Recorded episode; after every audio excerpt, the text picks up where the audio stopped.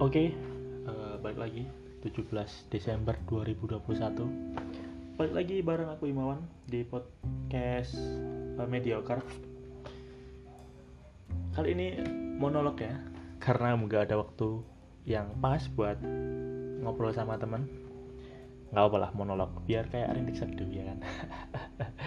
kayak apa? Hello Bagas. Konten-konten galau gitu. bahasin asmara, bahasin kehidupan tapi kalau ini kita bahas berita lagi ya sama kayak uh, dua episode sebelumnya. Oke kita lihat nih ada berita apa nih? Yang pertama dari daerah Sumatera ini berita nasional. Harimau Sumatera menyerang seorang warga di Sorolangun uh, harimau Sumatera kembali menyerang manusia berarti kan kalau kembali menyerang berarti kan sebelumnya udah ada penyerangan yang sebelum sebelumnya kan Kali ini kurbannya bernama Timarani, warga desa Batu Empang, kecamatan Batang Asai, Kabupaten Sorlangun, Jambi, yang hendak pulang dari ladang. Waduh, kasihan banget ya kan. Udah sore-sore, uh, habis nyangkul satu ladang, pulang-pulang dikejar harimau. Uh, kalau di Sumatera memang masih banyak kan ya, ya harimau ya. Kalau di Jawa kan uh, predatornya itu kalau di darat itu uh, macan dan macannya sih nggak besar ya macan tutul jawa itu kan nggak sebesar harimau karakter tubuhnya. Uh, ya bayangin aja gitu. Kalian pernah bayangin nggak sih kalau kalian tuh ada di posisi di posisinya si Timarani ini? Lagi pulang jalan kita apa sih? Paling sering tuh apa sih di daerah Jawa itu? Paling sering dikejar tuh paling kan ya anjing kan itu udah paling sering. Apalagi kalau anjing kampung itu kan kadang apa ya nggak bisa dicegah gitu. Kalau mau ngejar ngejar terus sampai ketemu. Nggak ada capeknya anjing kampung itu sebenarnya. Yang sering tuh apa sih? Jogging kan. Lagi jogging enak-enak. Tiba-tiba dikejar anjing itu kan paniknya udah panik banget ya kan. Bayangin aja kalau dikejar harimau. Uh, harimau itu kan punya insting membunuh ya memburu memangsa. Kalau anjing kan paling dia ngerasa terganggu atau ngerasa uh, apa namanya ya? Kita ini orang yang membahayakan anjing ngejar. Nah kalau harimau itu kan sudut pandang instingnya ada beda gitu. Uh, instingnya pemikiran dia tuh untuk membunuh dan memakan memangsa gitu. Waduh nggak kebayang sih kalau sampai dikejar harimau. Apalagi kan harimau itu cukup anu ya powerful ya powernya kuat bisa sampai sekian kali kekuatan orang dewasa. Dan harimau itu bisa manjat men. Kalau anjing kita manjat pohon anjing itu eh, sebagian besar nggak bakal loncat-loncat sampai pohon. Tapi kalau harimau dia tuh mampu naik pohon. Ini mau melarikan diri. Nah harimau juga itu bisa berenang di sungai. Ini udah nggak ada tempat buat berlindung lagi. Kalau udah ketemu harimau.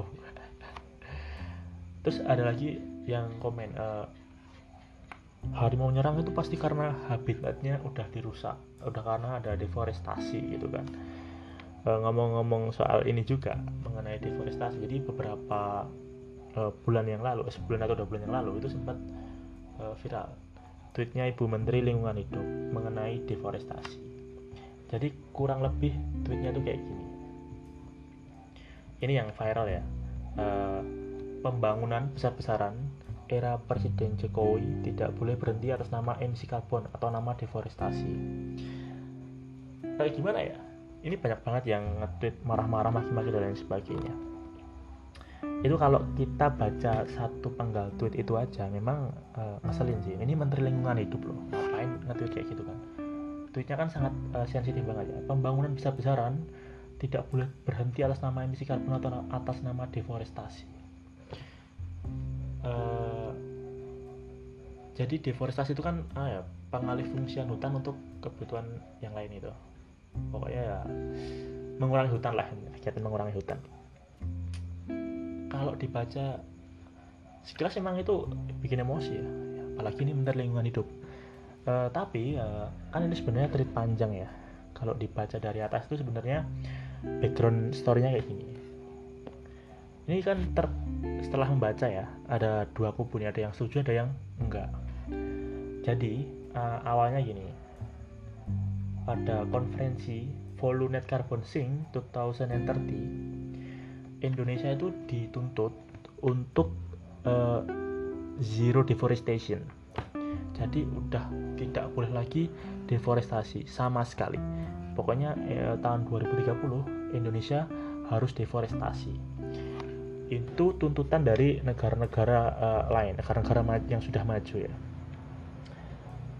uh, padahal kan negara kita negara berkembang. Ya mau nggak mau uh, negara berkembang itu pasti butuh membangun. Nah sedangkan untuk membangun uh, itu kan mau nggak mau tetap harus deforestasi tapi dengan terukur tentunya ya nggak asal deforestasi aja. Loh iya dong enak banget mereka negara maju. Mereka negara-negara maju itu kan udah deforestasi dulu dari uh, puluhan bahkan ratusan tahun yang lalu kan uh, waktu revolusi industri dan sebelum-sebelumnya kan mereka udah deforestasi uh, hutan udah mereka babat habis mereka bangun jalan bangun pabrik dan sebagainya. Sekarang negara kita baru berkembang dan bergerak ke arah maju dan kita dilarang untuk deforestasi sama sekali. Padahal kan kita sama tahu ya di Jawa sih oke okay lah ya mungkin sudah cukup oke okay lah. Di Sumatera dan Kalimantan itu kan masih banyak jalan uh, akses antar wilayah yang masih belum terhubung dan mau nggak mau kan kalau mau terhubung ya harus deforestasi. Dalam jumlah yang terukur tentunya ya. Uh, terus kemudian mau nggak mau kan kalau kita bergerak ke arah negara maju kan kita harus punya transportasi yang bagus uh, irigat uh, pokoknya sumber dayanya dikelola dengan baik dah. Untuk mengelola itu tadi kan diperlukan uh, tentu saja deforestasi ya untuk membangun fasilitas-fasilitas penunjang nah kita dituntut sama negara-negara uh, yang sudah maju lebih dulu yang sudah ya iya dong bayangin aja kayak misalkan uh, katakanlah Amerika. Mereka kan uh, ya bukan forest ya mereka ya forest sih mereka walaupun tipikal hutannya beda kita kan hutan tropis dan mereka uh, forest ya istilahnya ya. Uh, kita, tapi kan mereka lebih dulu melakukan pembalakan hutan ya. Mungkin puluhan atau ratusan tahun yang lalu mereka udah babat talas istilahnya kan udah pohon-pohon udah ditebangin udah dibikin jalan udah dibikin uh, industri dan lain sebagainya sampai uh, hutan di daerah mereka habis. Nah, sekarang kita negara yang sedang berproses untuk membangun infrastruktur infrastruktur tersebut dipaksa tidak boleh melakukannya. Uh, ya itu tadi seperti yang di tweetnya Siti Nurbaya tadi tidak boleh terhenti atas nama deforestasi. Ini memang uh, sedikit rumit ya. Apa namanya? Uh, di satu sisi deforestasi itu memang bukan hal yang baik ya untuk uh, ada efek sampingnya nanti kayak ya harimau nanti turun menyerang turun ke kampung dan lain sebagainya tapi mau nggak mau ya memang setiap peradaban yang ingin bergerak maju ya harus melakukan deforestasi tapi tentunya secara terukur gitu. Ya gimana? Ya masa nggak boleh sama sekali itu nggak mungkin dong ya kan? Ya kita bangun jalan aja bikin jalan tol aja pasti deforestasi kok. Kita belah bukit belah hutan lewat tengah. Ya mau nggak mau itu. Dan itu nanti efeknya kan cukup oke okay sebenarnya kan? Ya ya logistik lebih murah akses uh, lebih mudah. Dan kalau akses dan logistik lebih mudah kan tentu saja uh, pemerataan lebih cepat tercapai ya. Ya dong uh, yang sebelumnya mungkin ngirim peralatan-peralatan pendidikan di daerah lama kalau e, secara transport udah oke okay kan jadi lebih cepat dan bisa lebih merata dengan optimal seperti itu. Oke. Okay, ngapain sih jadi bahas kayak gini? Jadi serius banget oh, podcast bercanda kok malah jadi bahas isu-isu serius kayak gini lanjut uh, ada berita dua jadi di daerah Surakarta ini beberapa waktu terakhir itu ada dua perampokan uh, yang cukup rame sebenarnya ya. Yang pertama nih, perampok pet shop di Colomadu. Tak tahu aksinya viral. Jadi gini, ada perampokan di pet shop di Kecamatan Colomadu ya. Tahu lah ya kalau yang pendengar-pendengar kan paling juga cuma orang-orang sini semua kan. Jadi ini sebenarnya, wah ini apa ya? kalau kalian pengen tahu bisa lihat di instagramnya jatanrasjateng.id videonya itu uh, ada mbak-mbak uh, berjilbab kasir pet shop nah, tiba-tiba ada orang pembeli masuk bawa helm terus ngeluarin soft gun dari tangannya. Uh, sebenarnya ini ya senjata apa ya? Air soft gun lah ya. Bukan senjata asli pistol ya. Terus mbaknya ini dipukul dua kali uh, kalau dari keterangan sih dua kali ya. Tapi kalau dari video yang aku lihat tuh berkali-kali sebenarnya. Dipukul dipukul terus di jatuhin ke bawah. Terus dia cuma ngambil uang 400 ribu ya ampun. 400 ribu sampai kayak gitunya pak pak mending jadi uh, manusia silver juga. Yang walaupun apa ya setidaknya kan enggak ngerugi orang lain gitu. Atau ya apalah gitu 400 ribu kan nggak harus dicari dengan cara kekerasan kayak gini. Dipukulin loh kasian banget. Dipukulin ditaruh di bawah meja. Waduh itu parah banget sih sumpah. Gila gila gila. Dan dapetnya cuma 400 ribu ya akhirnya bukannya gimana ya tapi ya kemudian akhirnya beberapa waktu kemudian udah berhasil ditangkap ya sama uh, Polda Jateng ya.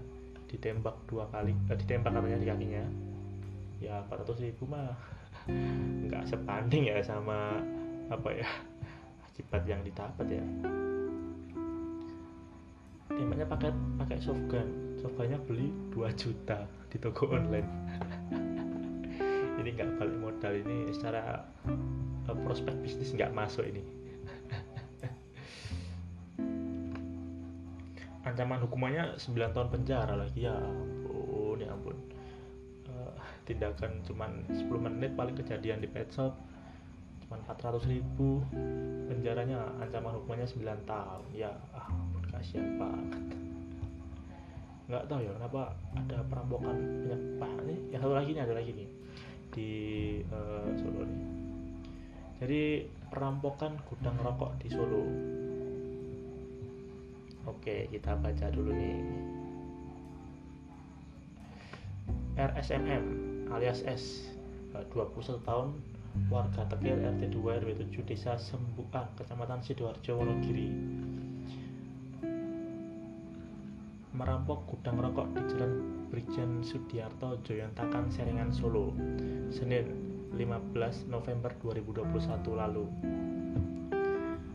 Mencuri berangkas 310 juta uang di dalamnya dan juga menghabisi petugas satpam. Ya jadi sebelum dia nyuri dia membunuh satpam dulu nih. Uh, ia sempat tertidur dulu sebelum membuka berangkas. Hal itu sempat terungkap saat konferensi pers yang digelar di Mapolresta Solo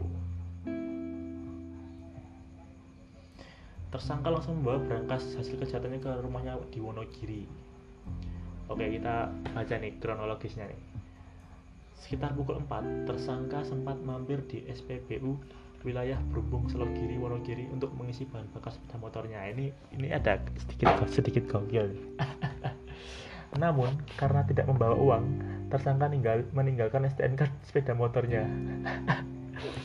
Bayangin dong, habis ngerampok uang 310 juta tapi dia kan masih di dalam berangkas ya nih ya uangnya ya. Jadi kan dia nggak bisa ngambil ya masa dia mau bongkar di SPBU dong minta tolong petugasnya kan ya malah dikebukin masa di situ dong bawa berangkas ini berangkasnya seberapa ya? ini dibawa naik motor loh gila nggak deh 310 juta itu kita bayangin dulu ya. Eh, satu satu gepok uang itu kan 10 juta ya. Berarti ada 31 gepok. Ya mungkin ukuran anu ya berangkasnya mungkin 30 kali 40 cm kali ya. Masih oke okay lah ya ditaruh di jok belakang.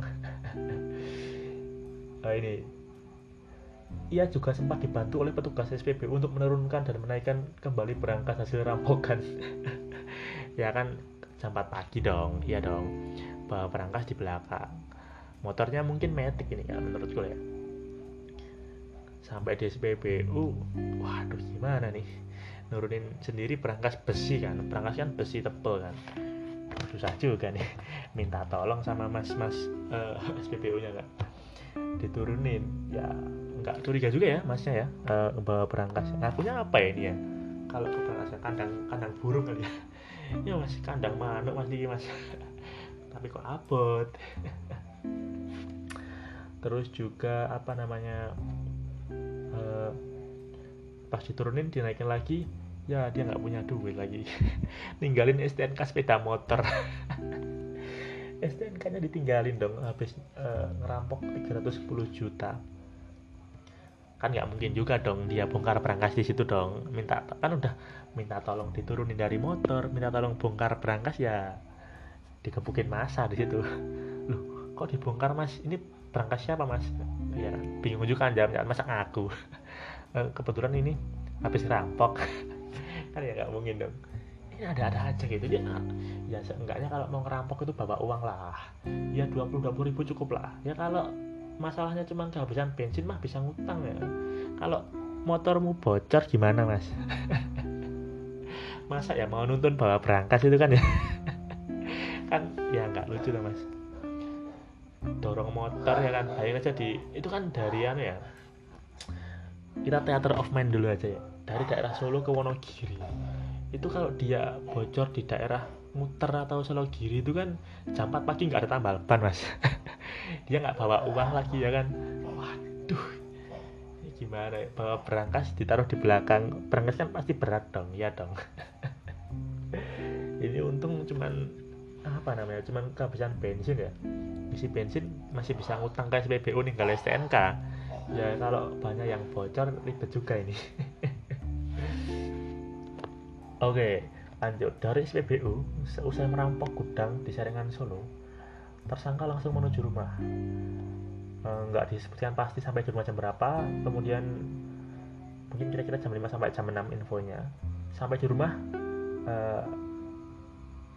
berangkas langsung ditaruh di belakang rumah ditutupi plastik ditutupi jas hujan kemudian tersangka tidur. Terus jam 9 bangun uh, terus dibuka di belakang rumah. Dibukanya pakai palu dan betel. Ini tangga-tangganya gimana ya ini? Ini pagi-pagi jam 9 mukulin besi ini ngapain? Apa buka anu apa namanya ketok magic apa? Bengkel kenteng. Dibuka pakai palu dan betel Kemudian ia menemui istrinya dan menunjukkan uang tersebut dengan alasan baru aja dapat warisan dong. Ya ampun, ngakunya dapat warisan 310 juta ke istrinya. Duh, kasihan Pak. Ini pedih sih ini pasti pedih banget sih yang dirasain sama istrinya pas tahu ternyata itu uang hasil ngerampok dan ngebunuh loh. Ini ngerampoknya nggak? Sekedar ngerampok. Oke ambil terus tinggal nggak? Ini ada ngebunuh satpam yang nunggu gudang rokok loh. Ini kan berencana. Ini gimana ya uh, reaksi istrinya ya. Aduh. Sayang. Ya kan? Sayang uh, ini ada kejutan buat kamu. Asik. Wah ini kan udah excited banget kan istrinya kan? Aku baru aja dapat warisan nih 310 juta dari nenek. Wah tuh gila gak tuh? Betapa bahagianya saat itu kan. Wah langsung. Ini kan tipikal-tipikal orang-orang uh, di kampung ya kan? Wah langsung beli perhiasan beli bakso enak. Beli baju. Oke kita baca lagi ya kan? Oke oke oke oke oke. Mana nih mana nih? Oh kan ya kan di antaranya untuk membeli perhiasan sepeda motor dan lain-lain. Wah ini ada sepeda motor nih. Jangan-jangan ini nanti apa namanya? Kan tadi kan ninggal SPBU ya? Eh, ninggal SPBU lagi. Ninggal STNK di SPBU karena nggak cukup buat nggak ada duit buat bayar bensin yang tadi ngutangan jangan-jangan saking kayanya dia udah dapat 300 juta nih. Udah mas. Balik lagi ke SPBU bilang ke masnya udah mas. Yang 20 ribu tadi bayarnya pakai motor ini mas. Motor ambil. Dapat 310 juta dong ya kan? Uh, kasihan banget. Ini kan waduh itu kan ya mungkin seneng-seneng dulu ya kan selama beberapa hari sebelum akhirnya ditangkap. Oke, bentar-bentar kita baca lagi nih. Oh, untuk membayar hutang ini kan masih 21 tahun ya men 20 ya kan kalau dari sini sih anu ya usianya tuh 21 tahun masih 21 tahun udah kepikiran ngebunuh orang men buat perampok gila gak? dan dikasih wah ini ada nih nikah mas-mas nikah muda ini 12 tahun dah. Nikah terus ada ada, ada hutang punya ya sorry ya bukan gimana gimana ya. Ya kadang keadaan yang sedang sulit itu bikin orang gimana ya? Melakukan hal-hal di luar nalar ya. Mungkin istrinya juga udah marah-marah aduh mas gimana nih hutang? Udah dikejar-kejar hutang wah eh, katanya juga ini eh, si perampok ini juga habis apa ya diberhentikan kerja kalau nggak salah. Kalau nggak salah aku baca di uh, media lain katanya diberhentikan dari kerja punya hutang punya tanggung jawab istri. Wah ya ini tidak membenarkan apa pun perlaku yang dilakukan tetap salah dan salah banget ini. Oke coba kita baca ya kan tipikal-tipikal orang ngomong gimana? Kalau habis dapat uang banyak buat beli apa ini memberi barang berharga mulai dari sepeda motor, material bangunan hingga perhiasan untuk istrinya. E, mengatakan barang-barang tersebut juga disit sudah disita penyidik. Oke, kita lihat apa aja yang disita nih. Yamaha NMAX, wah ini tipikal orang kaya baru di kampung nih pasti belinya NMAX. Dua unit HP, wah langsung beli iPhone ya, aku yakin iPhone ini pasti dapat uang segitu kalau uh, langsung beli iPhone. Uang tunai 2 juta sebuah mesin cuci merek Polytron satu unit diesel. Wah ini kalau dieselnya cukup oke. Okay. dia paham uh, barang yang punya value jangka panjang. Bisa buat uh, ke sawah bisa buat disewain ya kan ke petani-petani buat dipakai di sawah. Satu set sofa dan baja ringan wah ini satu set sofa ini buat ngisi rumah baja ringan ini pasti juga buat renovasi rumah. Langsung coy selain itu polisi juga menyita barang istri tersangka berupa satu kalung rantai emas berat 5 gram. Wah gila langsung beli perhiasan banyak banget. Ya ini diinvest ya ke properti yang value nya akan naik seiring berjalannya waktu. Mas cukup oke lah. Ini pasti juga ini kan. Sayang kamu mau beli apa? Perhiasan aku beliin. Wah gila gila. Wah ya ya gimana ya? Ini cukup kasihan juga sama istrinya sih. Ya udah seneng banget. Ini mikir suaminya bener-bener dapat warisan dari neneknya dapat rezeki nomplok gitu kan. Ternyata waduh aku nggak kuat sih ngebayangin perasaannya ditipu kayak gini kayak gimana sih? Oke lanjut ya. Satu gelang emas berat 4 gram satu unit kalung Milanos emas 7 gram. Gila ini banyak banget nih perhiasannya nih. Dua cincin emas masing-masing 2,4 gram dan 2,1 gram. Satu gelang emas berat 4,9 gram. Dan selain itu ada buku tabungan simpedes. Kalau simpedes ini kan tipikal-tipikal. Nggak ya aku juga punya simpedes di dulu waktu pertama bikin rekening juga simpedes. Satu buku tabungan dengan uang tunai 80 juta.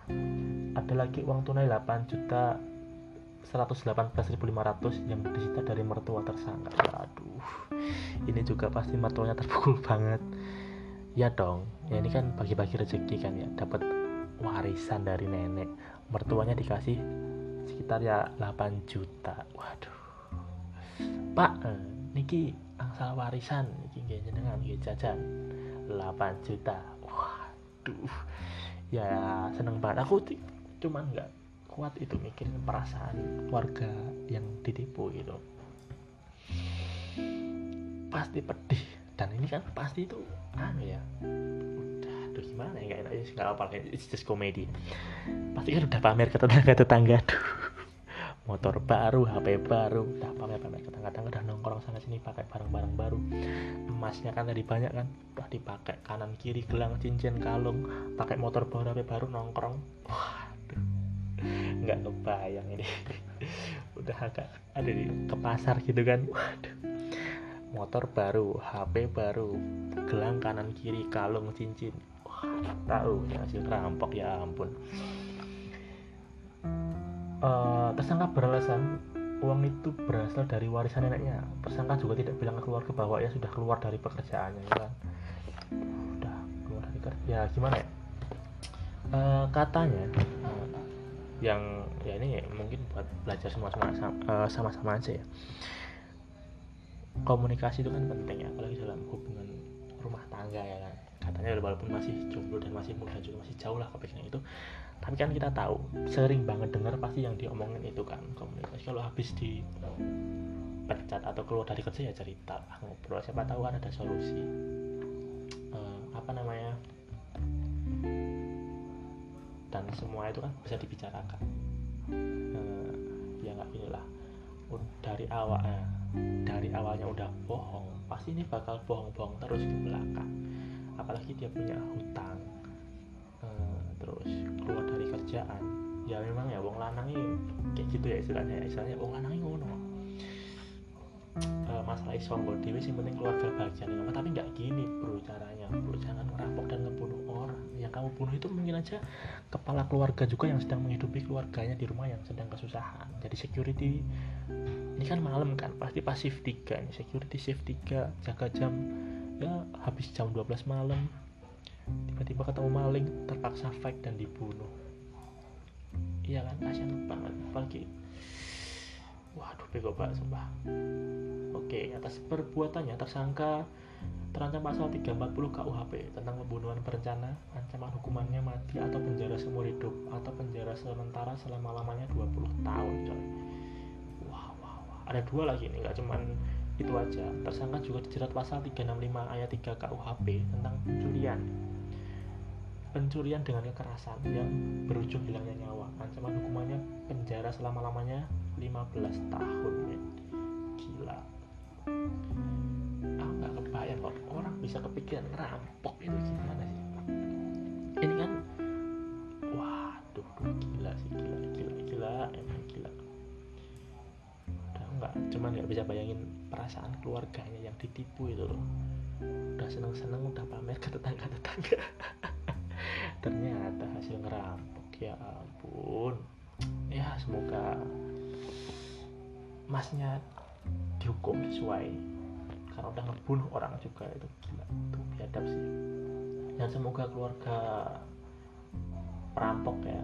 Ya begitulah kehidupan. Hidup ini emang nggak adil ya. Ya semoga kekecewaannya bisa segera diredam karena kalau nggak ya bisa gila itu. Gila. Oke lanjut nih berita terakhir. Udah lumayan lama juga ternyata ya bahas hal simpel ya.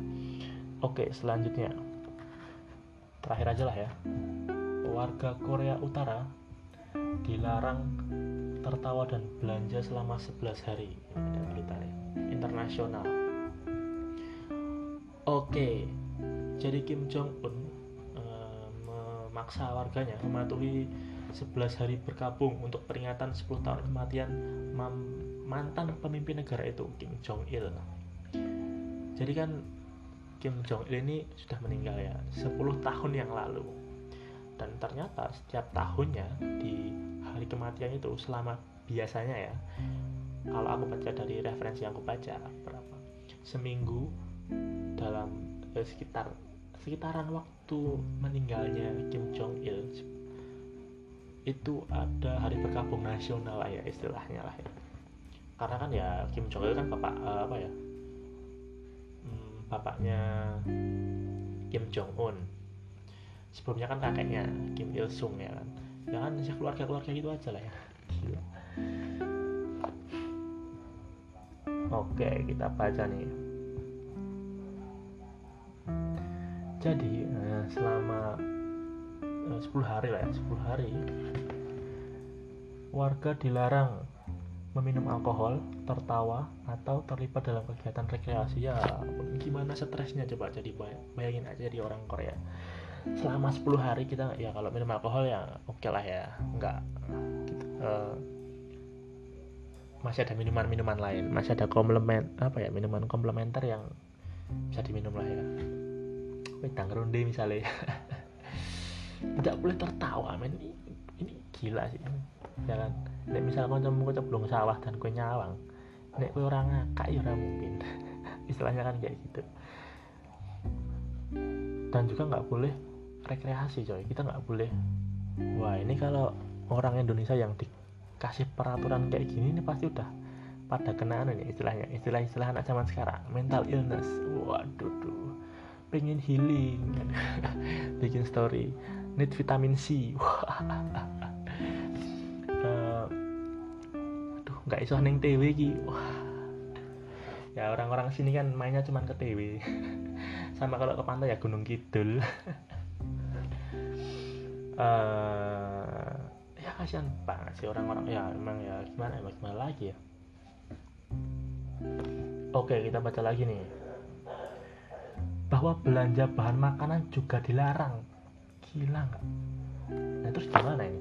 Bentar bentar bentar kok dilarang belanja bahan makanan tuh gimana maksudnya? Mungkin ada yang menyediakan kali ya I don't know. Dan ada lagi nih bahkan jika anggota keluarga anda meninggal selama masa berkabung anda tidak boleh menangis dengan keras. Gila nggak tuh? Wah wah wah wah ini udah versi ini mah. Kalau ada anggota keluarga lu meninggal nggak boleh nangis. Ya boleh nangis tapi nggak boleh keras. Nggak boleh lebih berkabung daripada si Kim Jong Un atas kematian orang tua orang tuanya tadi. Gila gila banget. Nggak bisa ngebayang sih kalau ya gimana ya? Uh, ini katanya memang makanan di uh, tadi ada info nggak boleh belanja bahan makanan ya. Ternyata memang ada tim khusus yang menyediakan biar masyarakat ini nggak boleh happy apa ya? Atau mungkin makanannya itu juga makanan-makanan yang menyedihkan ya. Jadi biar suasana berkabungnya ini makin makin kuat. Ya tapi ini apa ya? Eh, tipe-tipe uh, orang yang kalau dia sedih pokoknya orang-orang sekitarnya juga harus sedih. Nggak boleh ada orang lain bahagia waktu waktu sedih pokoknya kalau aku sedih semua orang juga harus ikut sedih. Nggak boleh ada yang bahagia. Gila sih ini Korea dari dulu negara kayak gini nggak ada yang niat buat apa rebel gitu ya? Menggulingkan pemerintahan apa gimana sih? Atau mungkin terlalu susah untuk digulingkan? Ya gak sih? Eh gila udah kayak gitu loh men. Apa nggak ada gitu bisik-bisik. Wah ini anjir sih si Kim Jong Un nih. Nah, ya nggak ada kumpul-kumpul gitu atau gimana? Ya nggak ada kudeta kudeta militer gitu di gila emang apa susah itu sih untuk menggulingkan Kim Jong Un ya udah sih itu aja untuk hari ini. Sampai jumpa di lain waktu. Bye